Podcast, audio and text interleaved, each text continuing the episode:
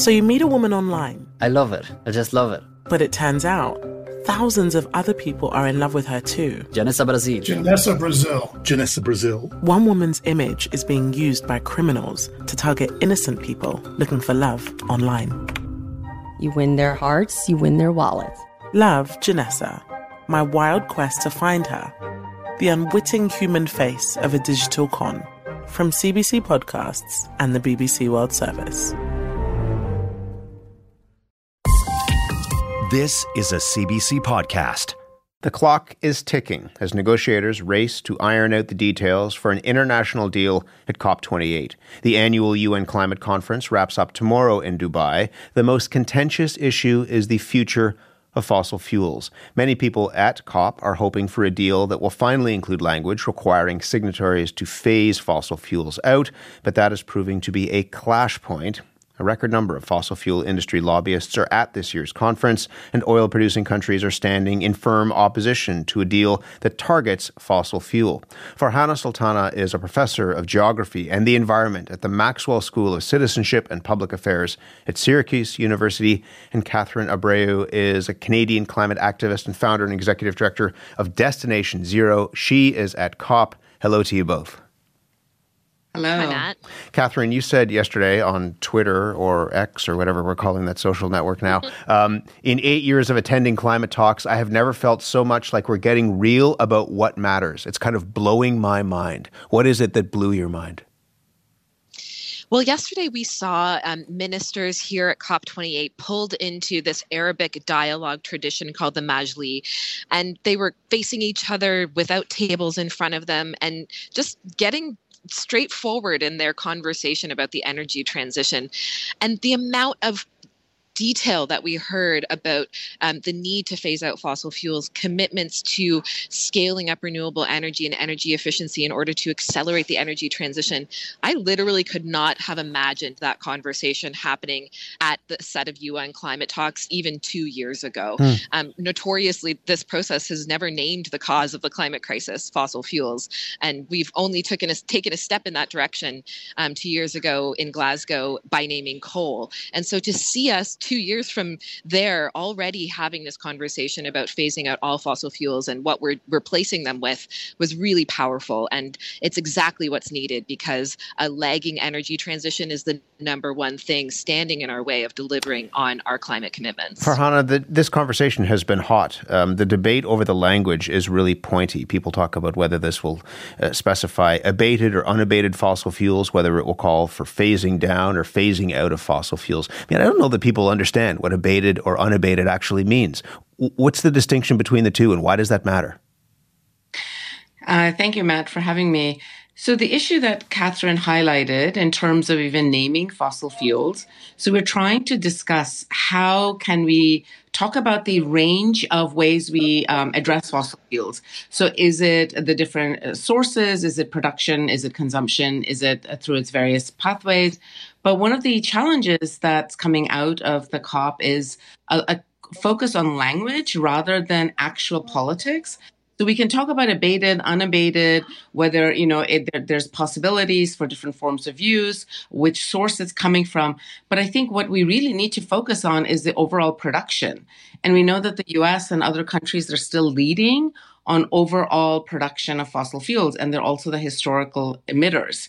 Um, so we, I don't want us to get focused on issues like abated, unabated. We need to keep the focus on how do we phase out? What are the concrete plans? Catherine, OPEC, um, the uh, conglomeration, the, the coalition of, of oil producing nations, put out a letter to its members saying that uh, they should oppose any language targeting fossil fuels in a COP28 deal. How much power do you think those oil producing countries have to determine what is in? Doesn't matter it, to, to, to Farhana's point, what the language is, but what is actually in that, that deal? So I think it's important to recognize that the overwhelming majority of parties or countries here at COP28 28 are supporting language to accelerate the phase out of fossil fuel production and use um, and the scale up of renewable energies. There's a really, really just a handful of countries that are opposing that decision.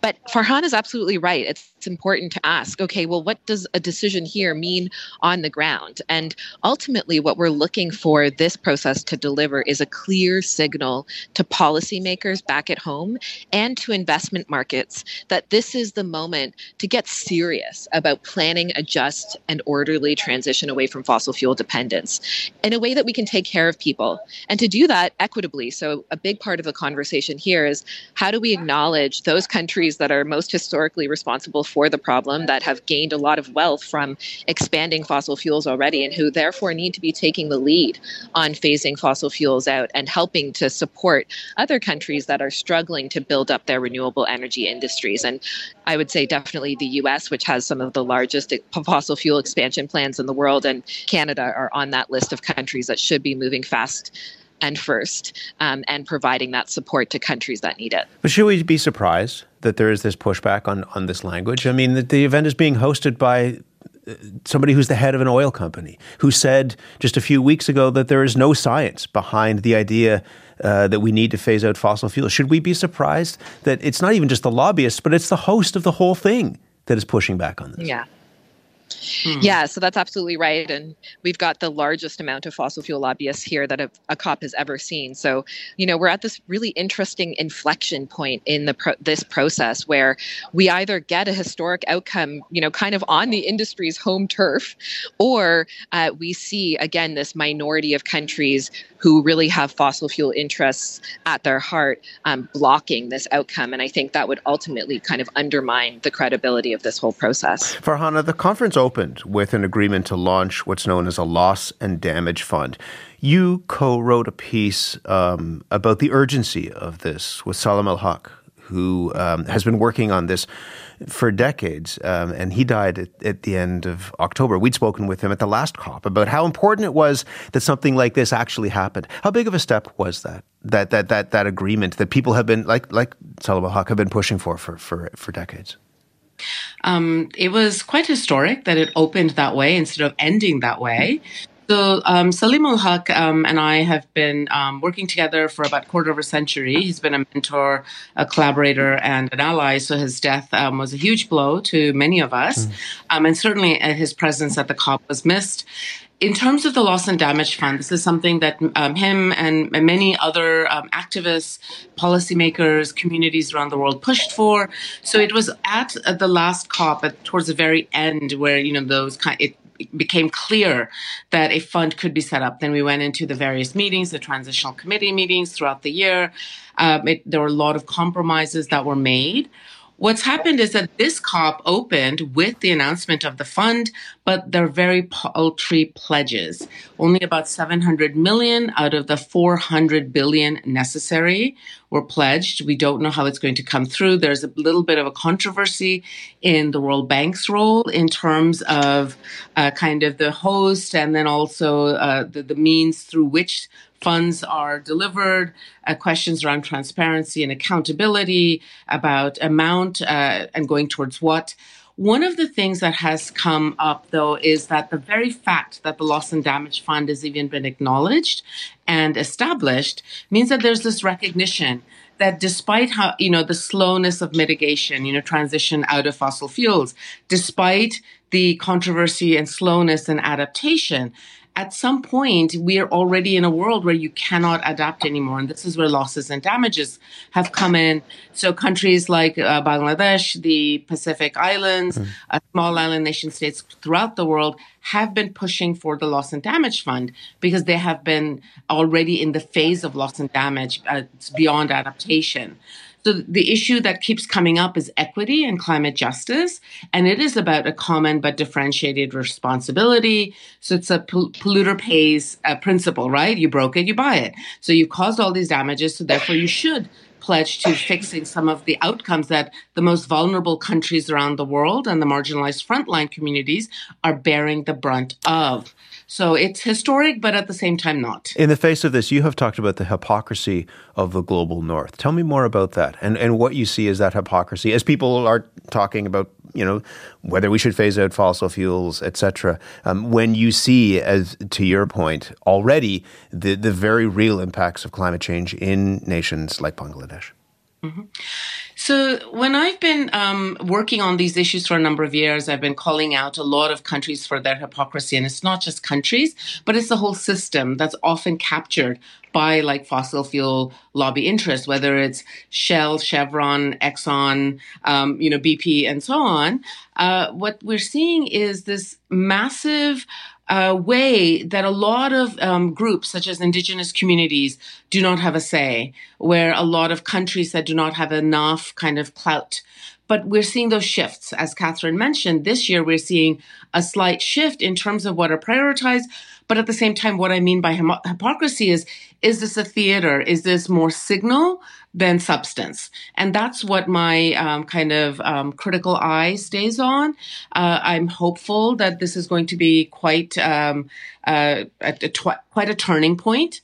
But at the same time, the hypocrisy is largely how we've heard a lot of rhetoric, but not a lot of shifts mm. in um, you know countries like Canada, the United States, but also we've seen um, you know, Denmark, Norway, and Saudi Arabia and China and every other country that's kind of accelerated fossil fuel production to meet increasing demands because we don't have viable renewable alternatives. So the question is, how do we flip to make it more um, viable, more efficient, more a- affordable at different ways to have non-fossil based energy sources, but also to reduce the overall demands on materials and energy um, in general. So part of it is also me critiquing the entire ideology of kind of endless economic growth mm. on a finite planet, which we really should not be doing. But people aren't really talking about what does growth and prosperity look like. We're just constantly focusing only on, um, you know, how do we get more out of the system?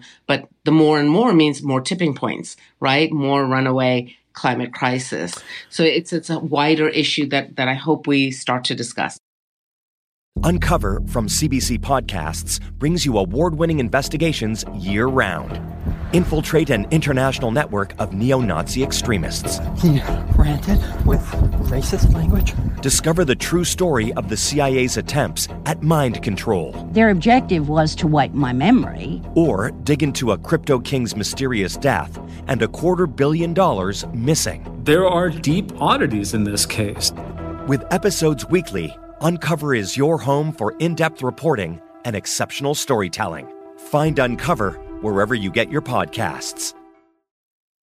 Catherine Abreu, in Canada, the federal government announced a new cap and trade system for the oil and gas sector. It's getting pushback from a number of constituencies, including from Alberta. The Premier of Alberta has been in Dubai for COP. What do you make of the plan that was announced by the federal government?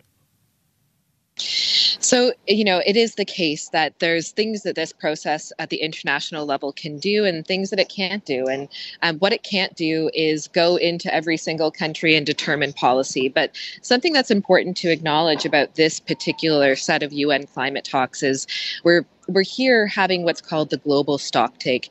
This is a moment of reckoning on the progress that we've made so far toward implementing the goals of the Paris Agreement. And so we're taking stock of how far we're, we're we've come, how far off track we are ultimately. Um, and the results of the global stock take here are actually meant to inform the next round of pledges that countries make under the Paris Agreement. And so that's significant, but because what it means is the signals coming out of here are directly meant to inform policymaking on the ground back home. And that's ultimately what needs to move in order for this situation to change. It has been years that Canada has been failing to develop policies to significantly address the largest source of emissions in our country. The oil and gas sector is responsible for over a quarter, close to 30% of Canadian emissions. And while we have policies in place or planned to address emissions from almost every other sector of our economy and drive them to net zero, we've been seeing this glaring gap in our suite of climate policies of how we address the most significant and fastest growing source of emissions.